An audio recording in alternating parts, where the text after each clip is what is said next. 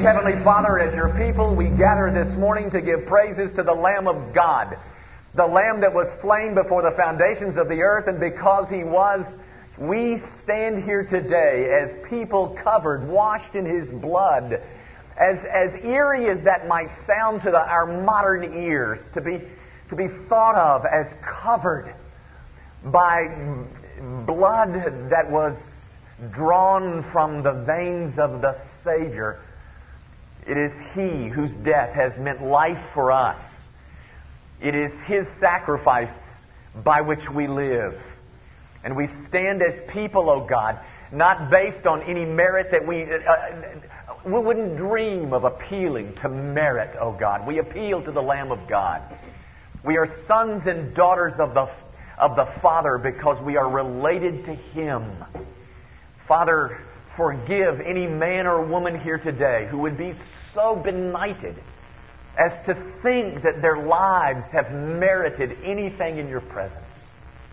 Might they see that it is sin that called forth a Savior, and it is sin that has been paid for at Calvary, and it is sin that can be forgiven as we find ourselves buried into the bosom of the Savior. We come as a people bought with a price. We are not our own. We glory in the fact that we are not our own, but yours. Sons and daughters of the thrice holy God. And we pray that as we worship today, something might spill out of our hearts that is genuinely, that is genuine love for the God who made us and redeemed us in Christ Jesus. Oh God, there's so much that's on our hearts. Some hearts in this room are oh so heavy. And I pray that you might give them a sense of liberty and release as the truth is spoken and prayed and sung. Might there be a, a sense of exhilaration from knowing we have been not only in the presence of God, but in the presence of His worshiping people. And I pray, Father, that as we fix our attention on all that goes on in front of us, that our hearts might be strangely moved, that we might find ourselves more deeply in love with this God that we sing about, and that that love might be reflected in the decisions and the choices that we make tomorrow. Father, the world is not waiting for us to sing to them. The world is not waiting for us to define our doctrinal position. The world is waiting for us to live in reality waiting for us to back up with life what we say with lip. And I pray, oh God, that what people might see from this body of believers is a steadfast determination to live lives that are irresistible in their consistency of following the Lamb. We come to you and bring gifts to you, O Lamb of God receive them, use them for the advancement of your kingdom, nothing would make us happier than to think that the God of heaven and earth has used us to bring glory to himself. We pray, of course, in Jesus' name. Amen. Word, if you will, and turn with me to Paul's letter to the Ephesian church. The book of Ephesians, chapter 5. I want to read to you a very familiar passage of Scripture. If, uh, if it's not familiar, then listen with great uh, care, uh, carefulness because it is a wonderful statement. Follow as I read now, beginning at verse 22. Ephesians chapter 5, at verse 22. Wives, submit to your own husbands as to the Lord. For the husband is head of the wife, as also Christ is head of the church. And he is the Savior of the body. Therefore, just as the church is subject to Christ, so let the wives be to their own husbands in everything. Husbands. Love your wives, just as Christ also loved the church and gave himself for her, that he might sanctify and cleanse her with the washing of water by the word, that he might present her to himself a glorious church, not having spot or wrinkle or any such thing, but that she should be holy and without blemish. So husbands ought to love their own wives as their own bodies. He who loves his wife loves himself. For no one ever hated his own flesh, but nourishes and cherishes it, just as the Lord does the church. For we are members of his body, of his flesh, and of his bones. For this reason, a man shall leave his father and mother and be joined to his wife, and the two shall become one flesh. This is a great mystery.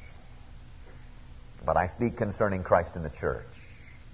Nevertheless, let each one of you in particular so love his own wife as himself, and let the wife see that she respects her husband. The grass withers and the flower fades, but the word of our God endures forever. I don't know how much you've been around this summer, but um, let me just kind of let you know what we're up to. I've been out uh, a little bit myself. I'm vacationing. I was out last week, as many or some of you know. But uh, what I did is kind of devote this summer to a, a, a topic, uh, the overarching topic being that of how to build an irresistible testimony.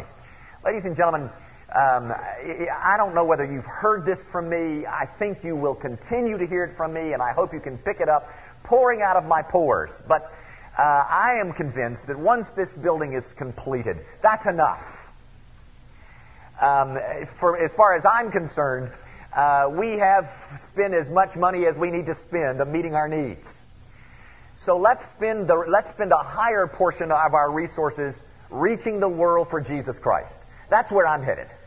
Uh, I do believe, I'm passionately committed to that building out there. I want to see it get up and finish and get on in there, and then we can say, okay, now it's behind us. Let's get moving.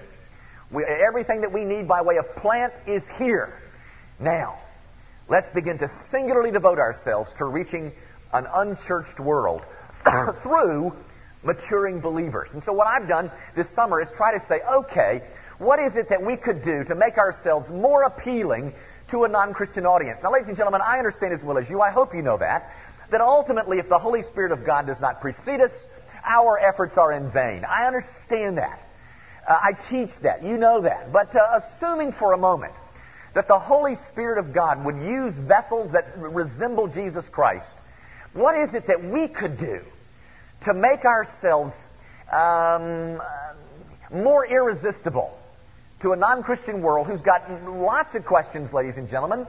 They're not anti spiritual things. In fact, they're looking for spiritual answers. And I think we've got them. Unfortunately, I think you'll agree, we haven't done a very good job in delivering them. And so what I want to do is, is try and give you some input that would be used of God to make us into people that would draw attention to ourselves, that would make us, uh, uh, in a sense, magnetic, so that men may see our good works and glorify our God who is in heaven. That's my intention. So I'm, I'm preaching on building an irresistible testimony. That's what we're up to, have been for the last few weeks, and will continue through, through most of the month of August. Now, all that by way of introduction. You know, ladies and gentlemen, I love amusement parks. I'm 53 and still love to ride roller coasters. I, I, um, I can't get my wife on there with me, but I still love uh, amusement parks.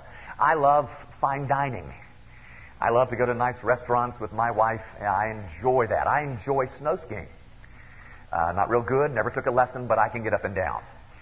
Uh, that is, after I fall. Uh, I love to read. When I'm out for a weekend or a week, that's usually what you'll find me doing under some umbrella, reading. But, ladies and gentlemen, all of that combined and then some doesn't compare to how much I enjoy my marriage. And I don't think I'm the only one here who can say that. Not only that, I, I, uh, I don't think non-Christians and Christians are different, different in that. I think if, if you enjoy your marriage, there's normally one of your chief joys. And I have to say, ladies and gentlemen, that uh, as far as this planet is concerned, my chief joy is my marriage. Um, I, whether you're a Christian or not a Christian, I think we all understand that there's nothing better than a good marriage. Unfortunately, there's nothing worse than a bad one. Um, my point in all that and for today has been, as I have already suggested, that um, I, I want to see us be more useful to God in reaching the non Christian world. And I want to suggest to you that the non Christian world wants the same things we want in terms of, uh, of marriage. Um, they want harmony and happiness and intimacy and companionship just like you and I do. Our, uh, our how to, that is, the Christian's how to, is supposed to be different from theirs. Um, I'm not real sure it is because unbelievably, Christian marriages are busting up at the same rate, if not even a higher rate, than our non Christian marriages. But wouldn't you agree that if, uh, if the Christian church could rectify that ugly little stat, that is about how often our marriages are breaking up, if we could somehow change that, don't you agree? Don't you think that the non Christian world would be more willing to listen to us? To listen to us tell them about our heavenly bridegroom? Don't you think they would? If they could see marital health among us. Well, gang, um, my next component part of building an irresistible testimony is just that marital health uh, of the things that I'm trying to draw together in making us a, a, or giving us an irresistible testimony. That's, that's about number four. Not in terms of uh, importance, but just in gathering those component parts. That's number four. An attitude, uh, contentment, we've talked about already, but marital health. And I'm convinced if we could get this turned around, there's no telling how big our audience might be. I'm not talking about this audience, I'm talking about that audience. The, the, I, am talking about a world that would sit up and take note of a group of people who have discovered something as to how they might fit their marriages together harmoniously. There's no telling, in my opinion, how, how eager they might be to listen. If you and I, as proclaimers of Christ, could put together marriages that, that ooze with health, and, and I'm convinced that that would prompt them to look to us for answers. And that's what, I, that's what I'm trying to see happen. So, my dear brother and sister in Christ, if you would like to have a more enjoyable marriage and at the same time be useful to God to reach a non Christian world, then I invite you to listen up this morning. Um, I have some things that I hope will help our marriages individually, but will also help us in, in developing a testimony that impacts a non Christian world. I want to say really very quickly um, if you've noticed that my wife is not here, it's not because of the subject.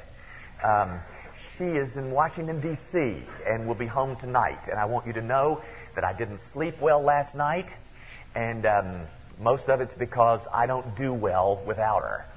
Um, but I also want to add the, uh, the model that I'm trying to give you has nothing to do with Jimmy and Susie Young.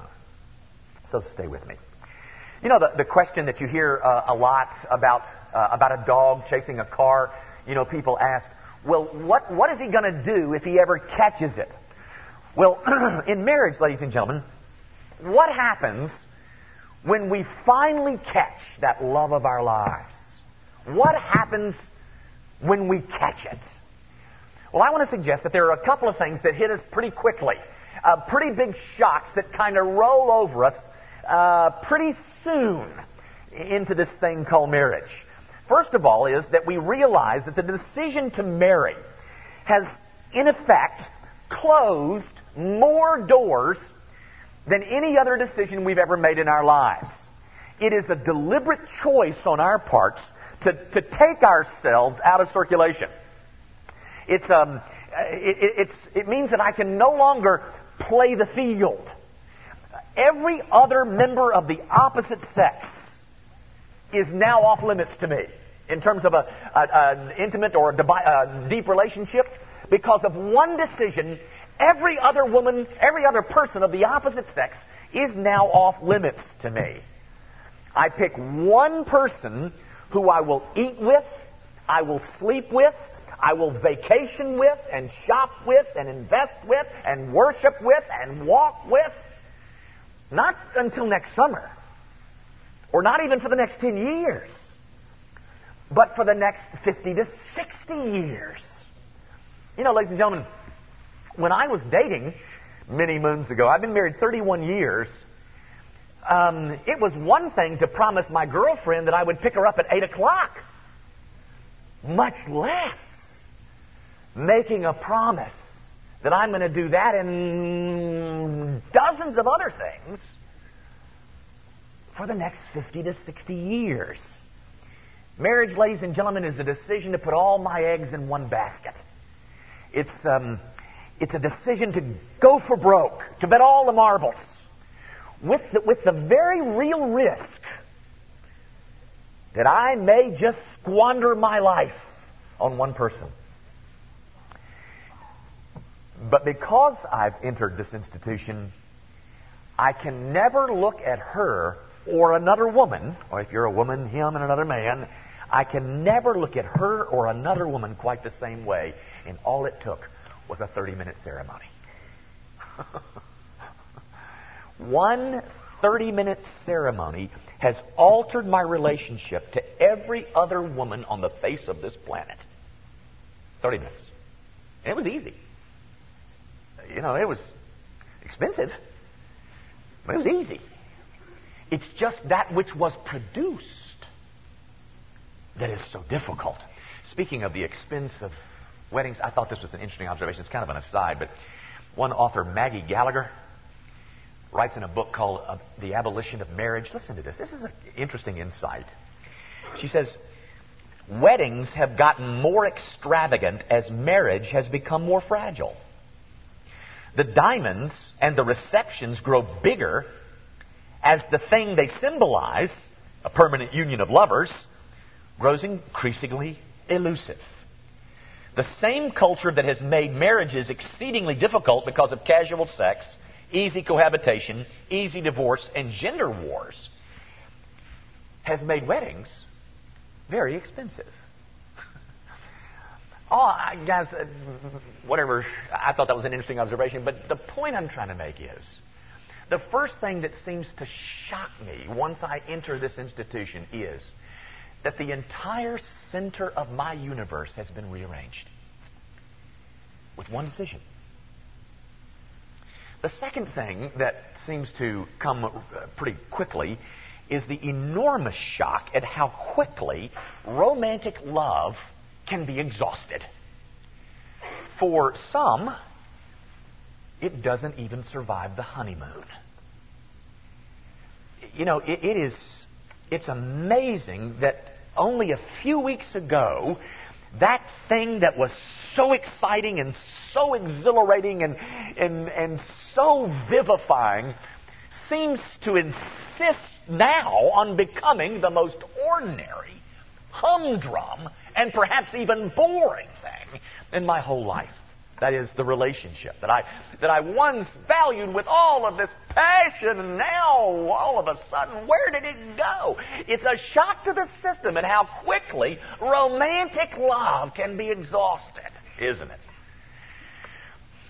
You know, folks, um, once that realization sets in, people begin to look for some kind of help somewhere and they, they, they turn to pop psychology or to common sense or some kind of motivational theory or self help books or the, the, the latest news on gender differences, all of which are saying to people that marriage, marriage is, um, is nothing more than a grand experiment, not a costly commitment. It's, um, it's a very costly commodity without a very good warranty. Um, so modern couples hedge their bets and protect all their assets by writing prenuptial agreements. So, uh, what I'm suggesting to you is, ladies and gentlemen, I, I, think the first two things that kind of shock our system once we enter this thing is how quickly this romantic love is exhausted.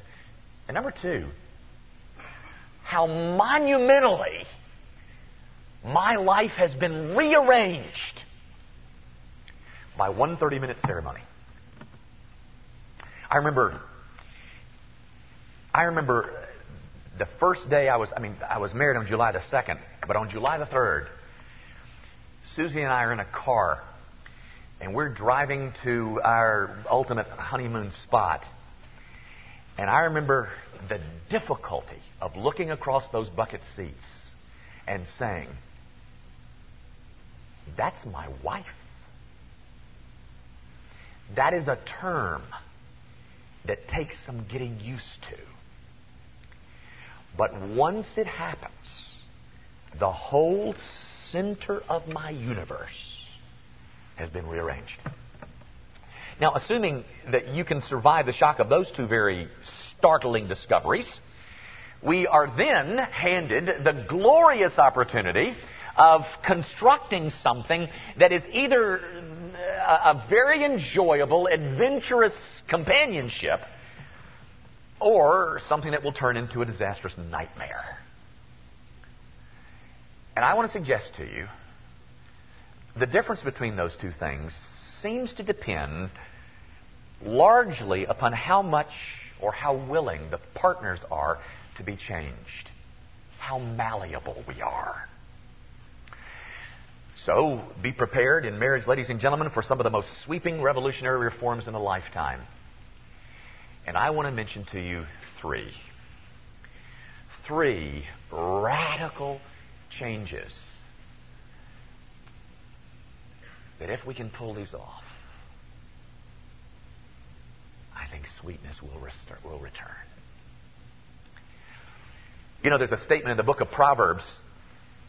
Um, you know, the book of Proverbs unites to tell us what I said earlier about there's nothing better than a good one, nothing worse than a bad one. You remember the um, uh, various places in the book of Proverbs talks about um, a man who finds a good wife has found favor from the Lord. Ah. And then it turns around and says, a contentious wife is like a constant dripping. You know, they used that in torture in World War II, the constant dripping. Nothing worse than a bad one, but nothing better than a good one. But there's a statement in there that I'm not sure refers to marriage, but I think it does. It refers to a lot of things, actually. It's in Proverbs 27 where we find these words Iron sharpens iron. and, ladies and gentlemen, when you think about that in terms of marriage, that sharpening can be a real painful process, can it not? Sparks can fly, can they not? Um, very few things are as painful as the fierce attack that marriage launches on the fortress of ego. Because, ladies and gentlemen, marriage, like our God, comes with a built in abhorrence of self centeredness. What marriage is, is this wild, audacious attempt to bring two powerful centers of self assertion and self will into some relationship of harmony and cooperation. And while that's being done, each of these centers of self will must be determined to lose. They must be determined not to win. Gang, um, you've heard it said that a, a, man's home is, is his castle.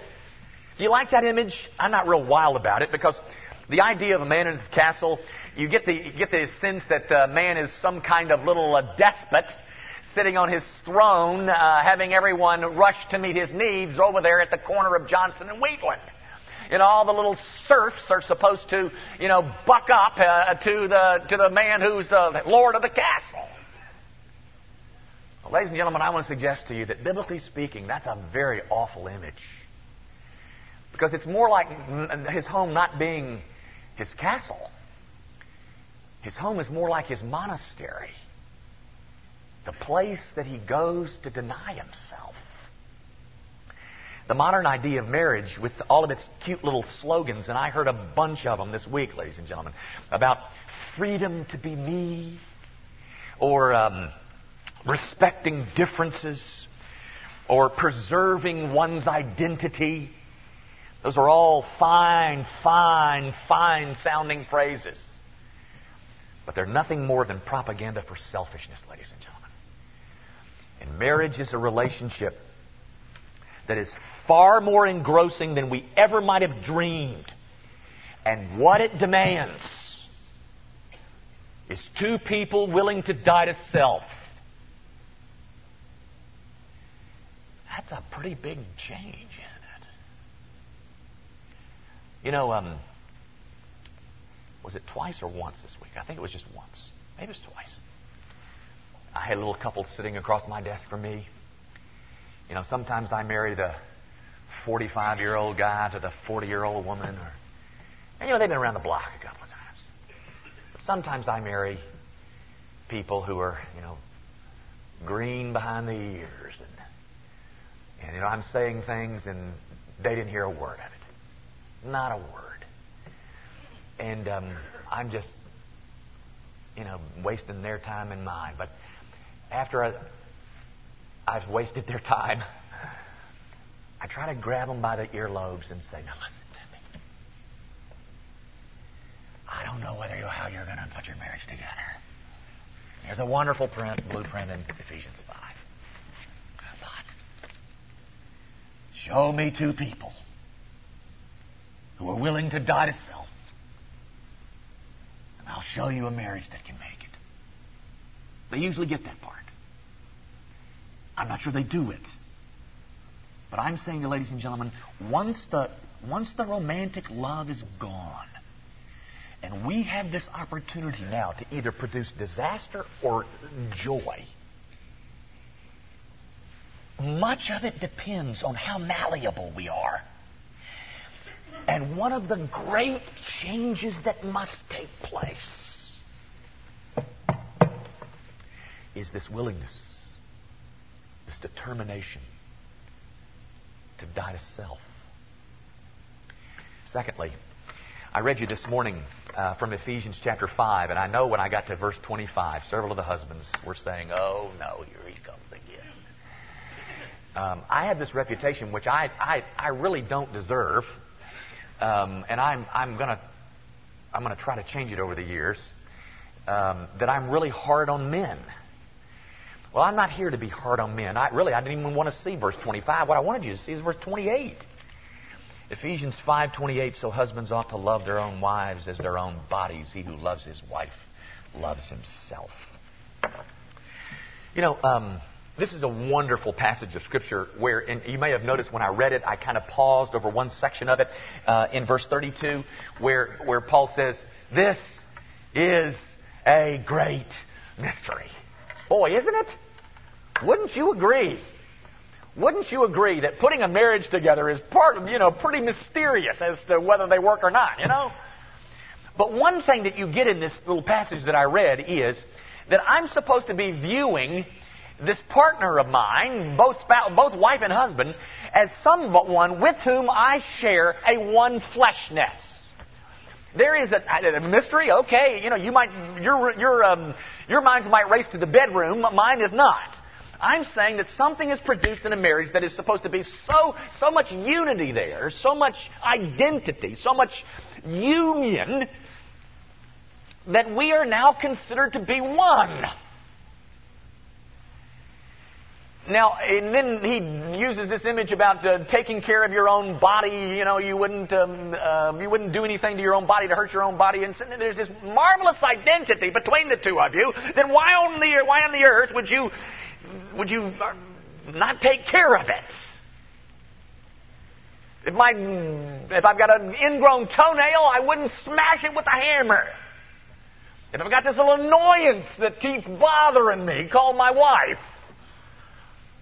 I wouldn't dream of smashing it with a hammer because there's such unity and identity and such oneness between the two of us.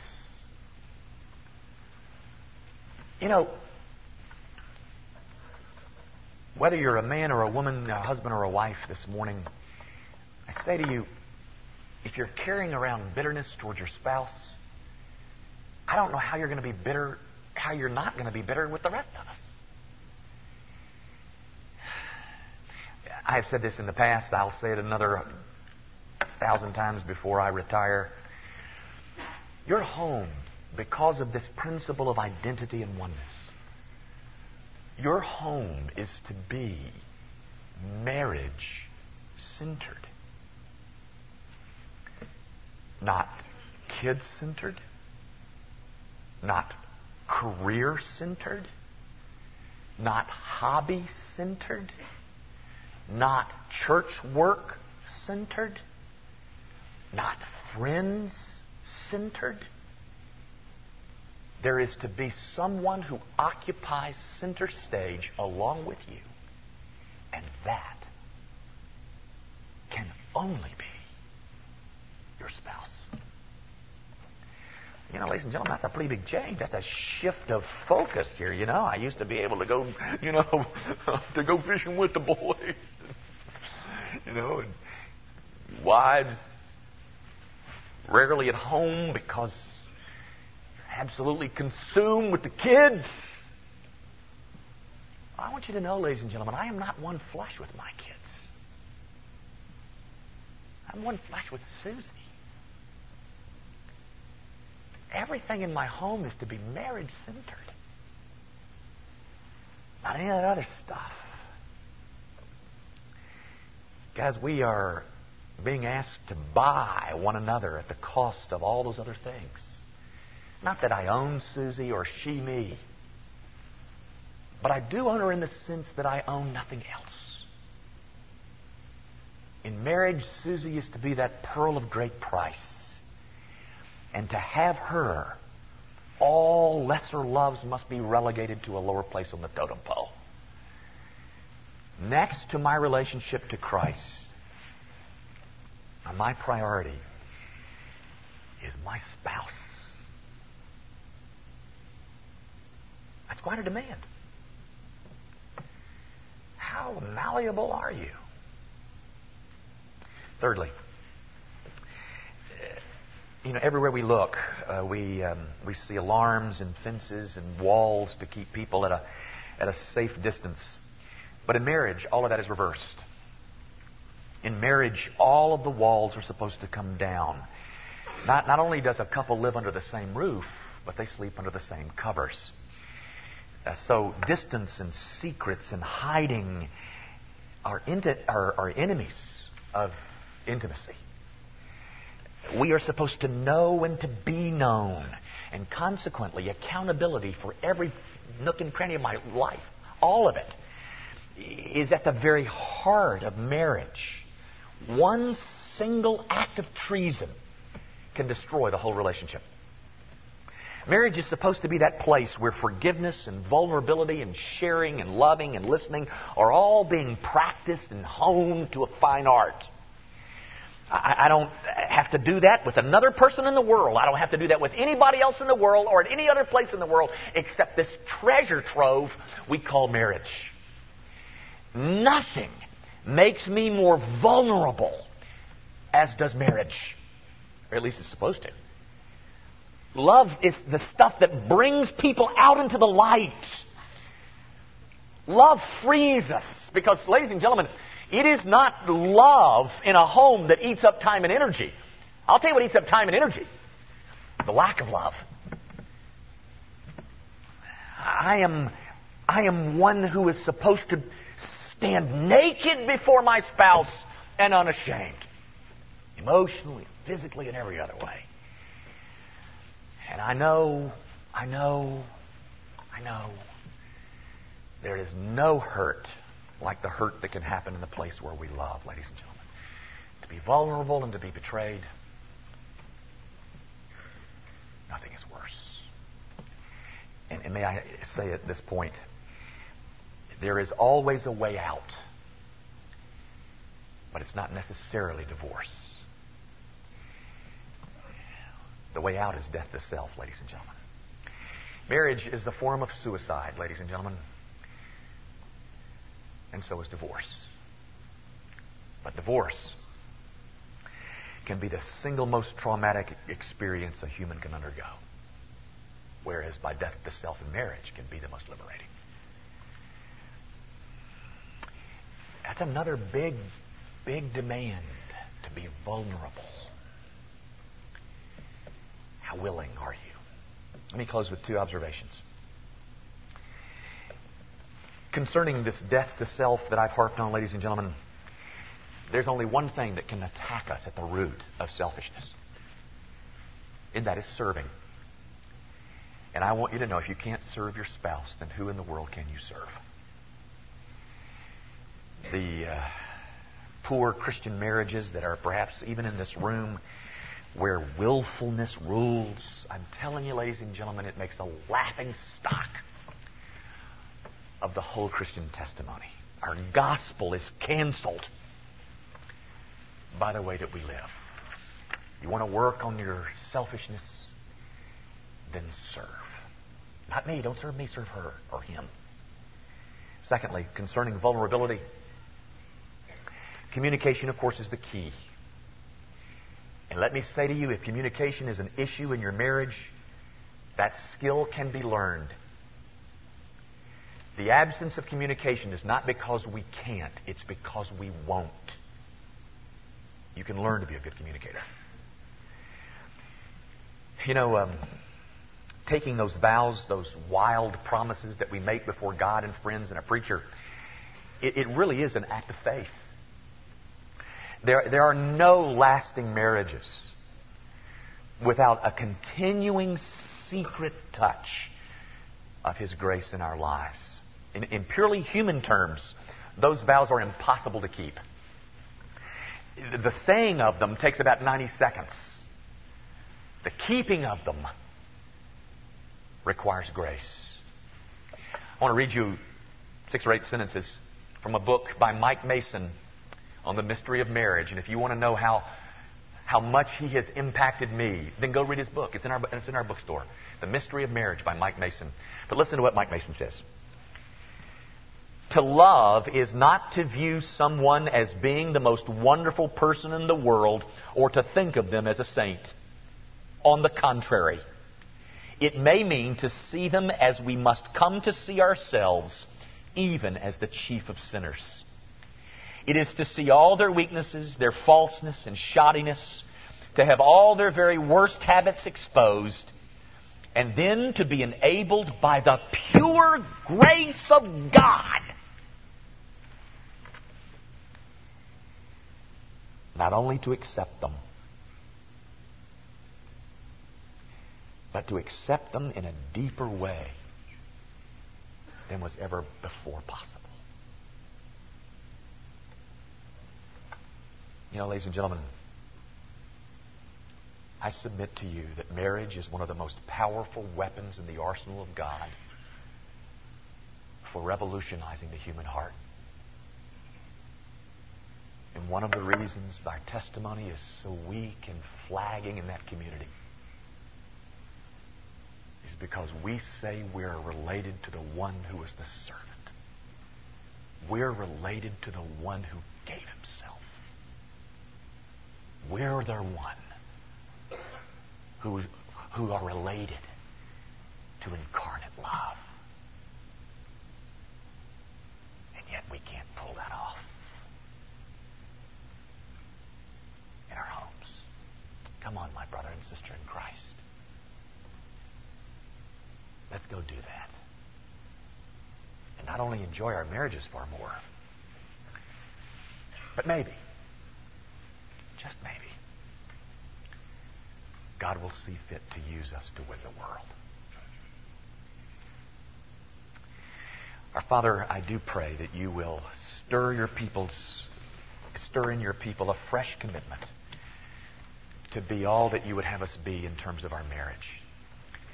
I pray, Father, that you will guard the husbands and guard the wives of this church, that we might become people who are determined not to win, but we're determined to serve, we're determined to be vulnerable, we're, deter- we're determined to, uh, to put it all in all the eggs in one basket, to go for broke, to bet all the marbles on this one glorious institution known as marriage. Thank you, O oh God, that there are so many good ones in this room. We pray for those who cannot say that. Father, give us an opportunity to share the beauty of our bridegroom to the world. Might there be an opportunity for all of us to win people to Christ because they have seen how sweet our marriage is. Now, Father, we commit ourselves to those goals, and we do so in Jesus' name.